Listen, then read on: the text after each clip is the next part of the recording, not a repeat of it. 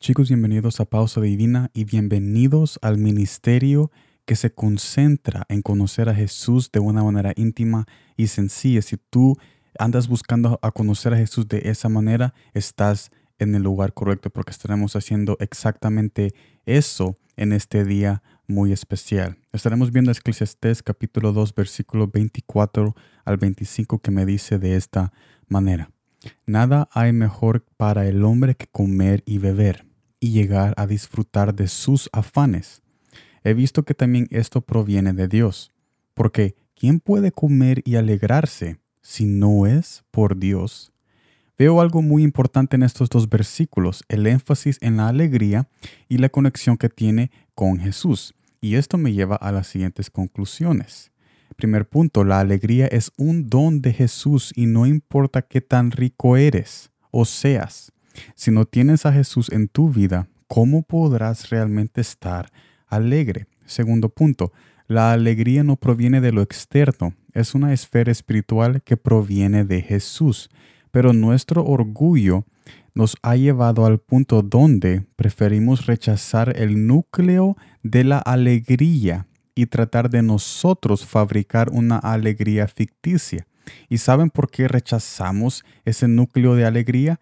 Porque sabemos que si queremos esa verdadera alegría, eso significa de que tenemos que humillarnos en reconocimiento que Él es nuestro Dios. Si queremos esa verdadera alegría, sabemos de que tenemos que ir a su presencia y buscarlo a Él. Y eso es algo que no muchos hacen o quieren hacer. La verdadera alegría es un privilegio para aquellos que llegaron a los pies de Jesús reconociendo que es Rey de esa alegría que necesitamos. ¿Eres tú una de esas personas? Y esta pregunta es la que yo me debo de hacer todos los días. ¿Soy yo de esas personas que de verdaderamente estoy alegre o estoy fabricando mi propia alegría ficticia? ¿Soy yo una de esas personas que se acerca a la presencia de Jesús reconociendo de que Él es Rey, de que Él es Dios y que yo necesito su alegría y no la alegría que yo me estoy fabricando? ¿Soy yo esa persona?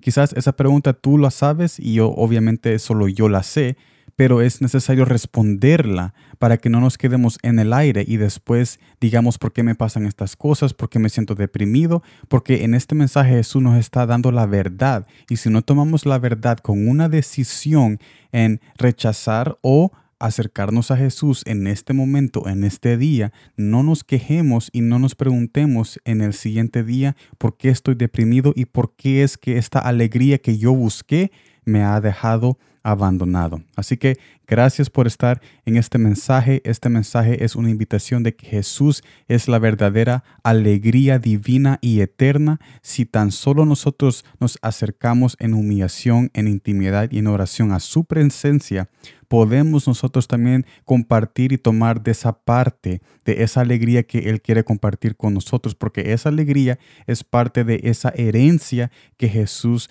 nos está regalando por su sacrificio en la cruz. Así que yo te invito a que seas parte de esa herencia. Gracias por estar aquí. Nos vemos mañana en el siguiente mensaje y como siempre, gracias por el tiempo.